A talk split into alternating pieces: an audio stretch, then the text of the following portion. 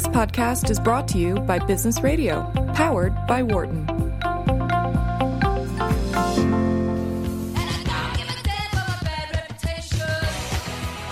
Welcome back. Welcome back to Wharton Moneyball. Two hours of sports analytics live every Wednesday morning, 8 to 10 Eastern.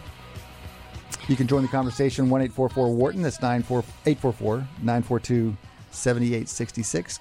Cade Massey hosting this morning with the whole crew Eric Bradlow, Adi Wyner, Shane Jensen.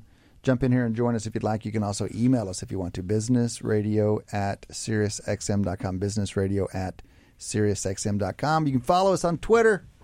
We're especially active on Wednesday mornings, Tuesdays, let you know what's going on, but also throughout the week. Our handle at W Moneyball, at W Moneyball. We are rolling into the part of the show where we have some guests this half hour and next half hour. We are delighted and honored in this half hour to have Adam Kingsbury join us. Adam is the head coach for the Canadian women's curling team. They happen to be the world champions and the odds on favorites to win Olympic gold in just one month. So, Adam, welcome to the show. Thank you so much for having me. Adam, we're delighted to have you. Where are you calling in from this morning?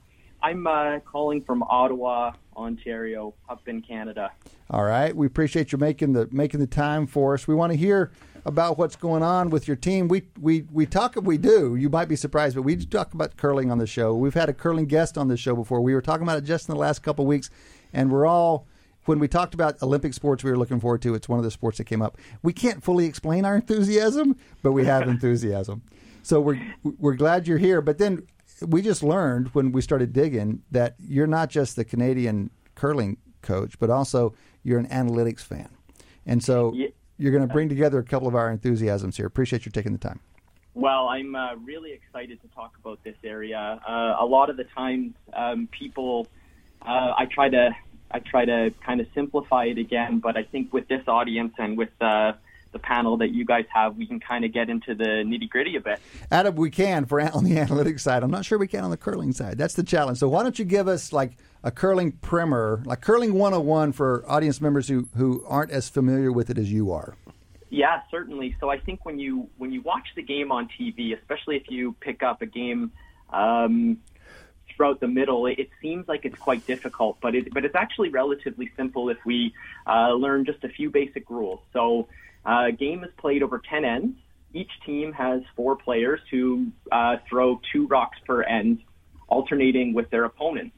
Now, simply put, the goal is to have more of your stones closer to the button, the, the middle of the ice, than your opposition does at the end of um, the end.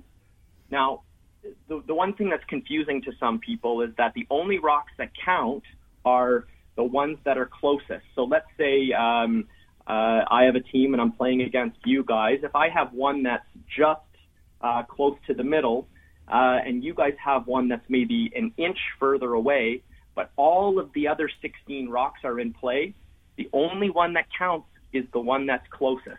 Right.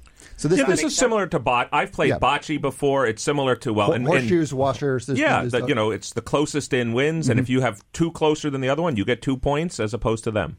You nailed it. Okay. So, uh, in can you give us one more kind of background? What makes a good curling? Is it player? What what what makes one good at curling?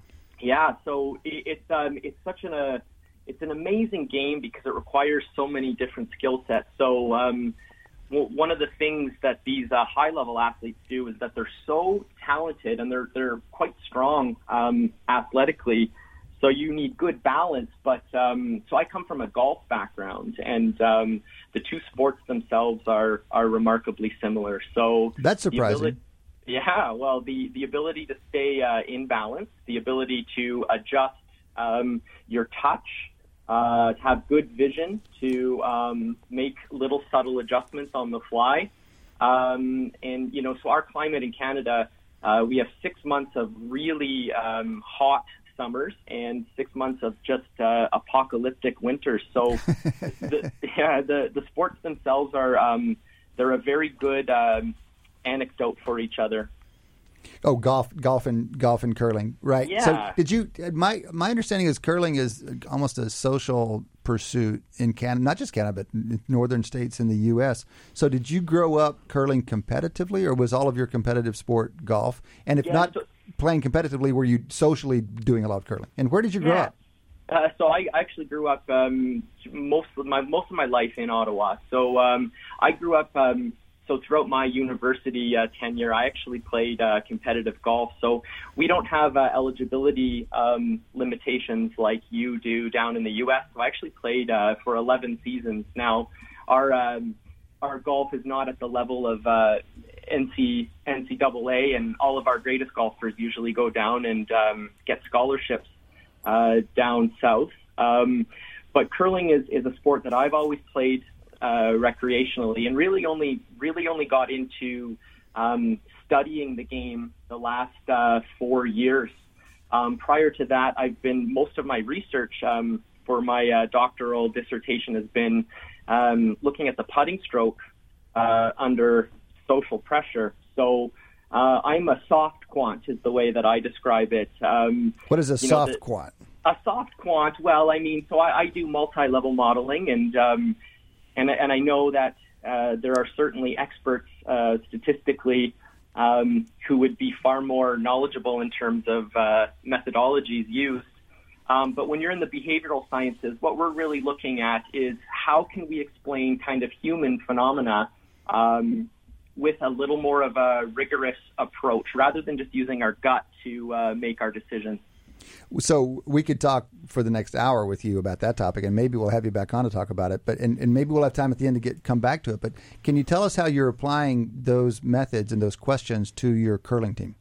Yeah, certainly. So curling is a is a sport that that seems it's tailor made for an analytical approach. But the truth is, is that um, we are uh, I'm not going to say archaic, but we're just at its infancy um, for the questions that could be asked. So right now, a lot of the analysis is based on win expectancy and uh, scoreboard analysis. So um, again, you could scrape the internet for um, every historic game played, and you can start to get an understanding of well, um, when this team has uh, this uh, lead, or if this team is down by this many points with uh, this these number of ends remaining, what is the likelihood of winning? Sure. But I mean, again, uh, so win expectancy is one of those um, metrics that there's so many um, issues that that come with it.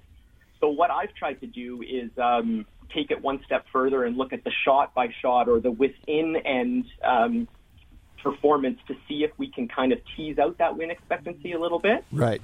Um, and I guess with, with the team that I'm working with specifically, um, really using um, just a rigorous uh, data collection protocol to, to inform practice.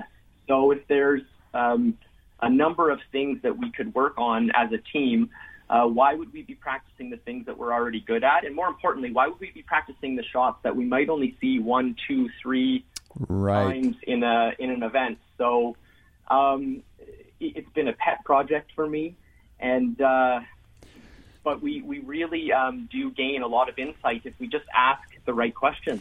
Got it. So we're talking to Adam Kingsbury. Adam is head coach of the Canadian Olympic women's curling team. This is the the current world champion team and the favorite going into the Olympics. Adam has a background in golf and, and, and he's studying for his PhD in analytics and human behavior, applying that to his team. You're talking about making a special use of this in your training, but I think we need to better understand yet what you're talking about when you're looking at analytics in, within an end.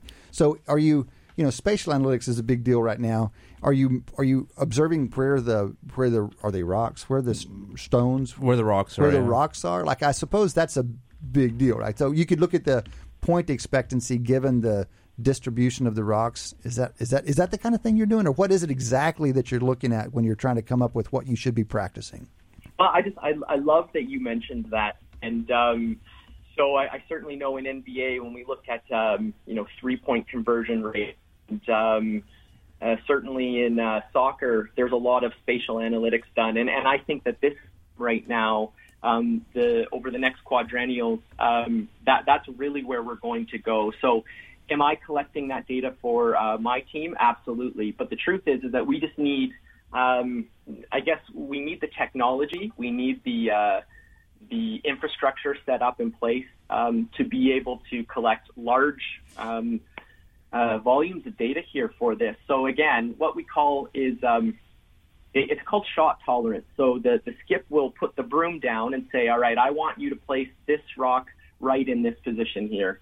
Now, um, what people might not be aware of is that the the shots themselves are scored subjectively by um, statistical volunteers who come to the events on a zero to four point scale. So hmm. four is the shot is made as called, zero is a, a complete miss, and then one, two, three is uh, somewhere in between.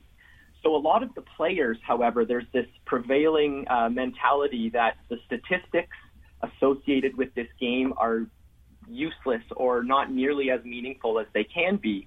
Um, and that's based on a lot of anecdotal experience saying, well, um, you know, there's a 90 year old volunteer who scored uh, this draw as a hit, so we don't pay attention to that. Mm-hmm. Now, I, I, I think, you know, again, I'm preaching to the choir here, but that's such a it's such a pivotal mistake that is made if you don't understand truly um, all of the amazing things that we can use the data for. So um, the spatial analysis is, is something that I think um, there's a lot of opportunity. Um, but truth be told, what we're looking at uh, for me personally would be um, end by end performance. So if we have a player who is, let's say, an 85% shooter across the board, but yet in ends three, four, and five, they're 72%. Um, is that because we're calling a specific shot that's more difficult? Is it because their energy levels are dipping? Was it um, an emotional outburst? Was there an interaction with a teammate that might have uh, caused them to lose their focus a bit? So when I talk about the behavior analytics, it's um, it's always using performance as our um, as our main focus, and then asking the relevant questions and seeing whether or not they're related to performance. When you talk about performance, as kind of, I, I, so I, I, can totally understand using this sort of scoring scheme to judge performance of individual players and maybe assess their strengths and weaknesses for specific shots. I would think that there's also an analytical game sort of on the strategy side, like like uh, in terms of determining what type of shot one should have at, at a particular moment in an end. You know, should should you be you know throwing up another guard stone, or should you be, you know, actually attacking the opponent's guard stones at this point? Um, how much of the analytics is kind of focused on on kind of the, I guess, the shot calling as opposed to the actual performance of the shot once it's called? Yeah, I, would say very much so, and that, that's a great point. So, um, what I always like to say is, it, let, us just assume we're going to play ten ends. So, if you're up by uh, a number of points, a lot of the times, uh, as you mentioned, this game is rooted. It's a very social game. It's uh, um, it's predicated on etiquette and respect for your opponent and self-policing, very similar to golf. Um, but let's assume that we're going to play 10 and um, you're going to win every game by giving your skip um, a shot for the win in the 10th end. So now working backwards from that, um, you can just do simple scoreboard math. So if we start the game with the with last rock and we take two points, then we force our opponent to one then our opponent forces us to one, and so forth. You can quickly kind of do some um, crude probability calculations about how risky do we want to be. So the great thing about curling is that you can score multiple points, but to do so, you have to junk it up, so to speak. So the more rocks that are in play, the more um, chance there is for you to score multiple points, but at the same time, um, greater the likelihood of you giving up a big steal. So uh, great skips and great teams are constantly aware of this uh, delicate balance between risk versus reward.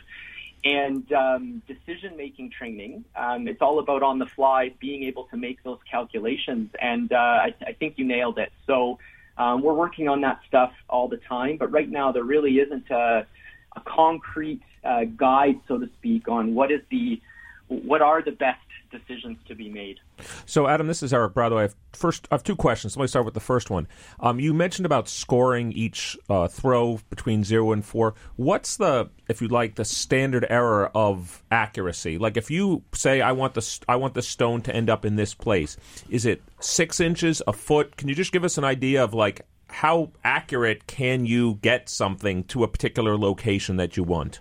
Yeah, so so and that's a great question. Um, so some people, uh, there's a number of uh, iPad um, software programs that that some coaches are using to to score a shot, and um, they come up with tolerance guides, right? So they would say the elite players um, within a rock probably each way would be considered acceptable. Um, if we were scoring beginners, maybe that uh, tolerance would uh, increase a little bit. But the truth is, is that um, there are a number of acceptable misses. There are some that are just absolutely um, dead zones. So the key is great teams understand, well, we're going to call for the shot to be, let's say, on the top of the eight foot circle. Um, and it could be anywhere from the eight foot, the 12 foot, it could be a guard. But if this rock travels even um, three feet uh, past where we've called it. It's in a very difficult spot. Mm. And again, that that's something that we just call uh, competitive IQ, and that's where the experience of playing the game um, really um, kicks in for a lot of these players. So um, if we can see part of what I'm trying to do is how can we understand this game from a research and just curiosity perspective, and then how can we use some of these techniques that we know are um, valuable in so many different areas. Um, and use that to kind of help better decision making. And um, is there anything that we can do to scout opponents, etc.? So, I mean, the again, the the uh, applications are so varied and it's uh, just exciting work. We're talking to Adam Kingsbury. Adam is head coach of the Canadian Olympic women's curling team, current world champions and favorite in the Olympics next month. One clarifying question: We're talking about the the the player who who throws the rock, but there's also a sweeping action, so they have some responsibility for where this thing ends up too, right? Very much so. And and what's great about sweeping is that so if you so for all those who uh, don't really know anything about curling, but certainly it's one of those sports that in the Olympics you watch it and there's there's a lot of excitement around it. So um, a thrower is is um, so the skip will put the broom down and the person throwing the rock is is obviously trying to um, release it directly at the broom. Now there's always going to be an error, whether it's you know uh, an inch or two uh, tight or an inch or two wide, is what we call it.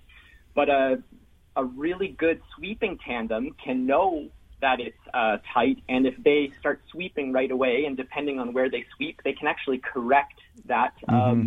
trajectory a little bit.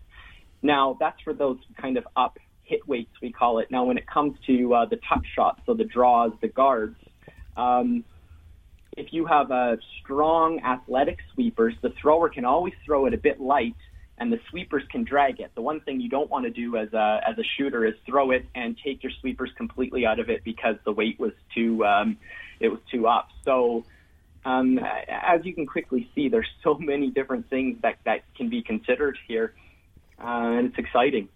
So I'm a very casual uh, observer of curling every four years when it comes on the Olympics, perhaps, and and is and you've it held out some tantalizing measures that might make the game more interesting to a viewer who doesn't really know what's going on. Uh, if there's a way to score every play, is there a way to produce, if you will, a batting average for a, a curler or a sweeper that allow me to kind of judge? Oh, this person is, is a Hall of Fame level. Is there any of that in in this? Is it coming? Um, and um, and and how would you construct such a thing if if it if it's possible? Uh, yeah, so I would say um, if we looked at the game historically, I mean, every shot that's ever been thrown uh, we know that there is um, there are historical performances, so we know that a team, uh, more or less, if they can curl approximately 85% over an event, um, they're they're going to win a lot of events. Now we can look at that between the men's game, the women's game, um, and while we have just just to clarify, to come up with that eighty five percent, you're t- you, you basically somehow take this score, this zero to four scoring, and basically make it binary. It, you know, every shot is considered either a, a, make or a miss. Yeah, you nailed it. And um, so, but because there are so many different shots that one could play, uh, players could um, have, you know, they could be a phenomenal uh, hitter, um, or they could be really uh, good at drawing, especially late in games. Um, but the truth is, is that we just don't have data sets. We just don't have that information. So I think you know sports like MLB, uh, NHL, the ShotLink data set on the PGA Tour is something that's just really incredible.